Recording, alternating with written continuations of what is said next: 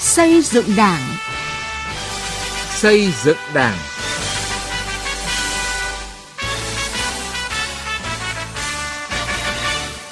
Thưa quý vị và các bạn, trong chương trình Xây dựng Đảng hôm nay, mời quý vị và các bạn nghe bài viết thứ hai trong loạt bài Đảng vững mạnh hơn nhờ công tác kiểm tra giám sát, với nhan đề Kiểm tra giám sát phải là thanh bảo kiếm của Đảng. Cùng với đó là bài viết Cần làm gì để các quy định của Đảng về nêu gương trách nhiệm của người đứng đầu được thực hiện nghiêm hơn, và trả lời phỏng vấn của ông Nguyễn Quý Linh, Bí thư huyện ủy huyện Yên Thành, tỉnh Nghệ An về công tác đào tạo, bồi dưỡng, luân chuyển cán bộ ở địa phương.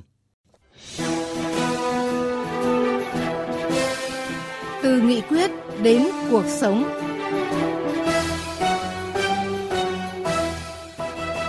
Thưa quý vị và các bạn, trong chương trình Xây dựng Đảng ngày hai mươi mốt tháng sáu, chúng tôi đã phát bài một của loạt bài Đảng vững mạnh hơn nhờ công tác kiểm tra giám sát, đề cập những kết quả nổi bật trong công tác kiểm tra giám sát của Đảng trong những năm qua. Trong kết luận số mười hai mới được ban hành, Bộ Chính trị yêu cầu cần tăng cường công tác kiểm tra giám sát, thanh tra, kiểm toán, đẩy mạnh điều tra, truy tố, xét xử, thi hành án, phát hiện, xử lý kịp thời, nghiêm minh các vụ việc, vụ án tham nhũng, tiêu cực.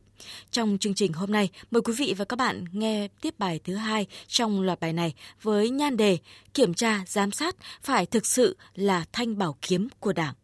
Thời gian tới, bên cạnh việc tăng cường công tác kiểm tra, giám sát, thanh tra, kiểm toán, đẩy mạnh điều tra, truy tố, xét xử, thi hành án, phát hiện, xử lý kịp thời, nghiêm minh các vụ việc, vụ án tham nhũng, tiêu cực, Bộ Chính trị yêu cầu tập trung kiểm tra, giám sát, thanh tra, kiểm toán ở những lĩnh vực, địa bàn, vị trí công tác dễ xảy ra tham nhũng, lãng phí, tiêu cực, nơi có nhiều tố cáo, khiếu nại, dư luận xã hội quan tâm, bức xúc. Thực hiện nghiêm cơ chế phối hợp phát hiện, xử lý sai phạm ngay trong quá trình kiểm tra, thanh tra, kiểm toán, điều tra, truy tố, xét xử, thi hành án.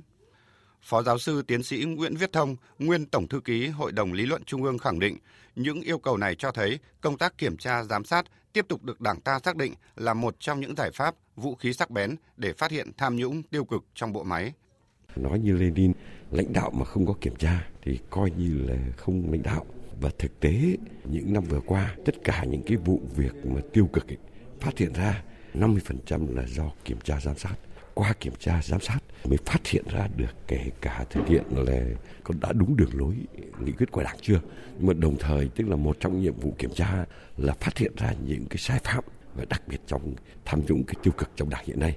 Nhiều vụ việc xảy ra từ lâu, kéo dài nhưng cũng có vụ việc mới có tính chất rất khó khăn, phức tạp đều được Ủy ban Kiểm tra Trung ương phát hiện, kiểm tra, kết luận, xử lý kịp thời. Hiện nay, việc xử lý những sai phạm của các tổ chức cá nhân liên quan đến công ty Việt Á cho thấy tinh thần mới trong công tác kiểm tra. Đó là làm rõ đến đâu, xử lý ngay đến đó. Chủ nhiệm Ủy ban Kiểm tra Trung ương Trần Cẩm Tú cho biết.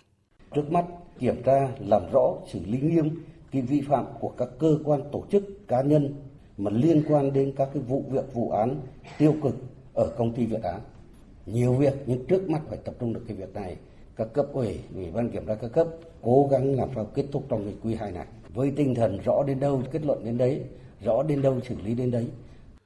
Nguyên Phó Chủ nhiệm Ủy ban Kiểm tra Trung ương Vũ Quốc Hùng cho rằng yêu cầu cấp thiết hiện nay là phải chủ động kiểm tra khi có dấu hiệu vi phạm, tập trung vào những lĩnh vực, địa bàn, vị trí công tác dễ xảy ra tham nhũng, tiêu cực, kiểm tra dấu hiệu suy thoái về tư tưởng chính trị, đạo đức, lối sống. Khi đã xác định rõ thì xử lý kỷ luật nghiêm minh các tổ chức đảng, đảng viên có vi phạm. Với kết luận số ba mươi tư của Bộ Chính trị về chiến lược công tác kiểm tra giám sát của Đảng đến năm hai không ba mươi, ông Vũ Quốc Hùng cho rằng công tác kiểm tra ngày càng được hoàn thiện về quy trình với nhiều văn bản quy định rõ ràng. Công tác kiểm tra giám sát không phải đơn thuần chỉ là cơ quan chuyên môn là Ủy ban Kiểm tra các cấp, mà là đấy là công cụ của cấp ủy. Bây giờ công tác kiểm tra giám sát đã được hoàn thiện, xem xét đầy đủ, quy định rõ ràng. Cho nên đồng chí Tổng Bí thư nhấn mạnh cái điều đó là rất đúng. Bởi vì kiểm tra giám sát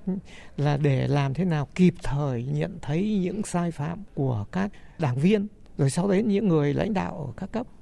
Sinh thời, Chủ tịch Hồ Chí Minh đặc biệt quan tâm đến công tác kiểm tra giám sát. Theo người, chín phần mười khuyết điểm trong công việc của chúng ta là vì thiếu sự kiểm tra. Thực tế hiện nay đòi hỏi những người làm công tác kiểm tra giám sát của Đảng phải liêm, phải sạch, phải chủ động phòng ngừa, đấu tranh ngăn chặn tham nhũng tiêu cực. Có như vậy, công tác kiểm tra giám sát mới phát huy vai trò, vị trí quan trọng, thực sự là thanh bảo kiếm trong xây dựng chỉnh đốn Đảng củng cố đội ngũ thực sự trong sạch, vững mạnh. Thưa quý vị, trong thời gian qua, chất lượng, hiệu quả công tác kiểm tra giám sát được nâng lên, góp phần quan trọng vào công tác xây dựng chỉnh đốn Đảng, giữ vững kỷ luật kỷ cương, sự đoàn kết, thống nhất trong Đảng. Trong đó có vai trò quan trọng của Ủy ban kiểm tra các cấp đã tích cực chủ động tham mưu cho cấp ủy lãnh đạo, chỉ đạo tổ chức thực hiện nhiệm vụ kiểm tra giám sát, thi hành kỷ luật. Chất lượng, hiệu quả công tác kiểm tra giám sát được nâng lên, góp phần quan trọng vào công tác xây dựng chỉnh đốn Đảng, giữ vững kỷ luật kỷ cương, sự đoàn kết, thống nhất trong Đảng. Mời quý vị đón nghe phần cuối của loạt bài Đảng vững mạnh hơn nhờ công tác kiểm tra giám sát với tiêu đề tiếp tục phát huy vai trò của Ủy ban kiểm tra các cấp trong đẩy mạnh phòng chống tham nhũng tiêu cực trong chương trình xây dựng Đảng ngày hai mươi tám tháng sáu.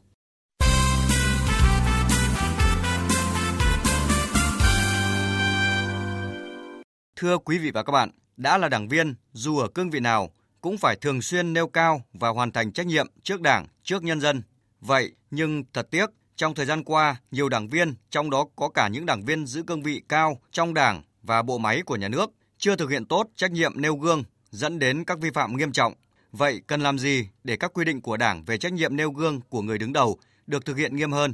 Tiến Anh, phóng viên Đài Tiếng nói Việt Nam có bài đề cập nội dung này. Nêu gương của cán bộ đảng viên là một trong những phương thức tập hợp lãnh đạo quần chúng của Đảng ta. Từ khi thành lập đến nay, Đảng ta đã ban hành nhiều quy định về nêu gương, nhất là trách nhiệm nêu gương của người đứng đầu. Thực hiện các quy định về vai trò nêu gương, hầu hết cán bộ đảng viên, nhất là người đứng đầu, đã thể hiện được tính tiên phong gương mẫu, có sức lan tỏa rất lớn trong cộng đồng, gây dựng củng cố niềm tin của nhân dân vào Đảng. Giáo sư Phùng Hữu Phú, nguyên Phó Chủ tịch Hội đồng Lý luận Trung ương nhận định, sự nêu gương của cán bộ đảng viên, nhất là cán bộ lãnh đạo, sẽ có sức lan tỏa rất lớn, huy động được nhân dân tự giác tham gia các phong trào cách mạng. Nhờ vậy, việc gì cũng thành công. Cán bộ lãnh đạo các cấp từ trung ương đến địa phương mà thật sự gương mẫu thì sẽ có tác động rất tích cực đến cái tình cảm, cái niềm tin và cái sự noi theo của nhân dân. Với vai trò tiên phong gương mẫu của đội ngũ cán bộ đảng viên, nhất là các đảng viên giữ cương vị lãnh đạo chủ chốt, đã góp phần củng cố nâng cao vai trò lãnh đạo của Đảng, xây dựng được niềm tin vững chắc của nhân dân vào Đảng. Song thật đáng buồn khi vẫn còn một bộ phận cán bộ đảng viên, trong đó có cả những đảng viên cán bộ cấp cao, không những không thể hiện được vai trò nêu gương của mình mà còn vi phạm quy định của Đảng và pháp luật của nhà nước. Có thể dẫn ra các vụ việc gần đây như vụ Bí thư Tỉnh ủy Bình Dương, Bí thư Tỉnh ủy Khánh Hòa bị khởi tố điều tra vì tham ô tham nhũng, đến vụ trưởng phòng Cảnh sát Kinh tế Công an Hà Nội bị khởi tố bắt giam về tội tha trái pháp luật người bị bắt, người đang bị tạm giữ, tạm giam, người đang chấp hành án phạt tù. Và gần đây nhất là vụ ông Chu Ngọc Anh, nguyên Bộ trưởng Bộ Khoa học Công nghệ, Chủ tịch Ủy ban Nhân dân thành phố Hà Nội và ông Nguyễn Thanh Long, Bộ trưởng Bộ Y tế bị khởi tố, bắt tạm giam để điều tra về tội vi phạm quy định về quản lý sử dụng tài sản nhà nước, gây thất thoát lãng phí và lợi dụng chức vụ quyền hạn trong khi thi hành công vụ. Qua những vụ việc này cho thấy, vẫn còn nhiều cán bộ đảng viên có chức vụ vi phạm các quy định về nêu gương.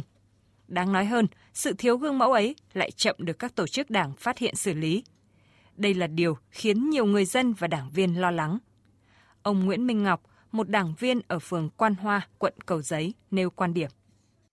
Nhìn lại những cán bộ bị kỷ luật thời gian qua cho thấy, nhiều cán bộ có chức vụ lãnh đạo vi phạm nguyên tắc của Đảng, vi phạm những điều đảng viên không được làm và kéo theo hàng loạt các vi phạm sai phạm khác. Nhiều vụ việc sai phạm của người đứng đầu và cả tập thể thường vụ lãnh đạo ở một số địa phương như Đồng Hòa cho thấy người đứng đầu thiếu trách nhiệm,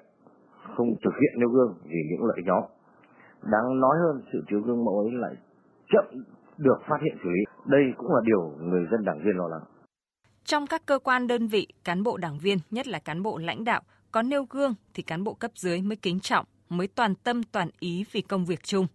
Song hiện nay, nhiều cán bộ đảng viên, trong đó có cả những người đứng đầu, chưa thể hiện tính tiên phong gương mẫu, nói không đi đôi với làm, hứa nhiều, làm ít, nói một đằng, làm một nẻo, thậm chí vi phạm đạo đức lối sống, làm những việc bất chính.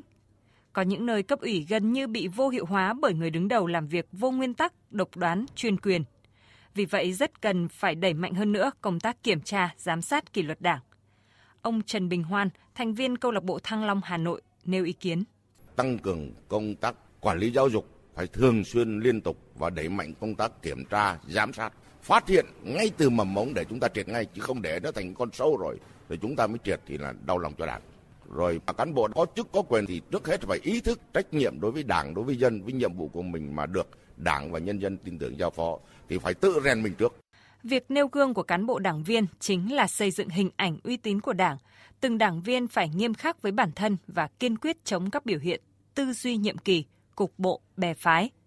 Phải đưa việc nêu gương trở thành việc làm tự giác, thường xuyên và trở thành nếp văn hóa của mỗi cán bộ đảng viên. Việc nâng cao ý thức trách nhiệm, tính tiên phong gương mẫu của cán bộ đảng viên là yếu tố cốt lõi để góp phần quan trọng để xây dựng Đảng ngày càng trong sạch, vững mạnh.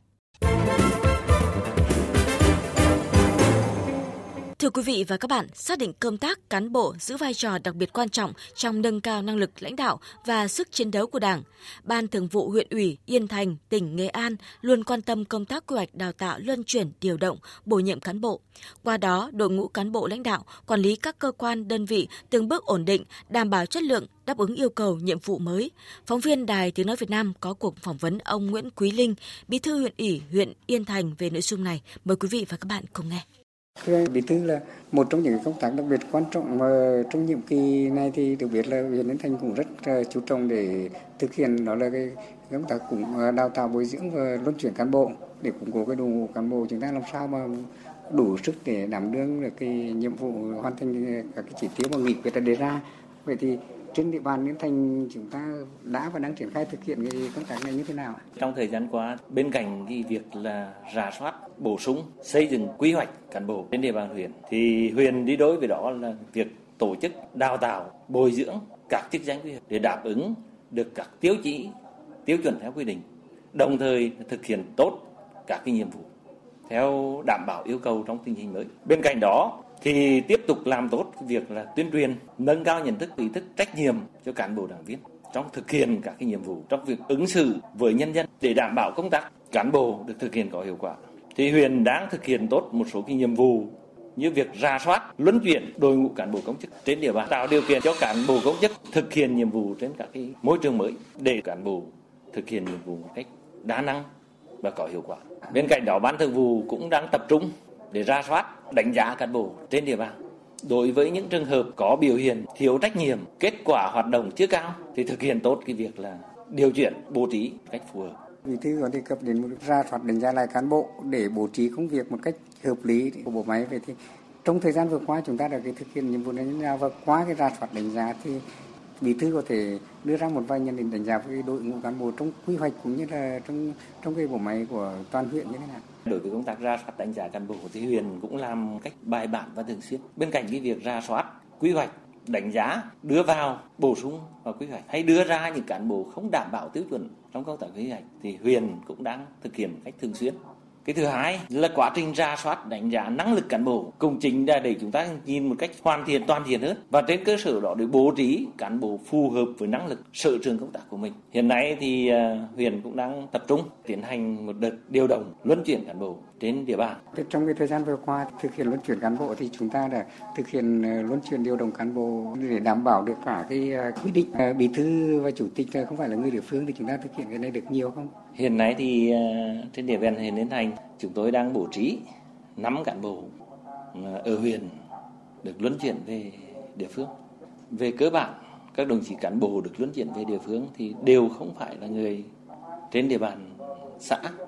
và thị trấn đó. Và tôi cho rằng là đối với công tác luân chuyển thì việc thực hiện thì luân chuyển không phải cán bộ người hướng là cũng là một việc mà chúng ta cần phải thực hiện một cách nghiêm túc trong thời gian tới. Hiệu quả của cái, cái luân chuyển đưa về dưới thì thấy được hiệu quả, hiệu quả thực chất hơn, việc củng cố được đội ngũ tốt hơn ở dưới. Để bố trí cán bộ luân chuyển, huyện cũng phải tìm hiểu rất kỹ về khả năng, năng lực của từng cán bộ để bố trí đồng chí cán bộ luân chuyển vào đúng cái vị trí để phát huy tốt vai trò trách nhiệm của mình. Đến thời điểm hiện nay, các cán bộ luân chuyển thì cũng đã và đang phát huy rất là tốt vai trò của cán bộ đảng viên trên địa bàn. Vâng, trân trọng cảm ơn đồng chí Bí thư. Nội dung cuộc trao đổi giữa phóng viên Đài Tiếng Nói Việt Nam với ông Nguyễn Quý Linh, Bí thư huyện ủy, huyện Yên Thành, tỉnh Nghệ An về công tác đào tạo, bồi dưỡng, luân chuyển cán bộ cũng đã kết thúc chương trình Xây dựng Đảng hôm nay. Xin chào và hẹn gặp lại trong các chương trình sau.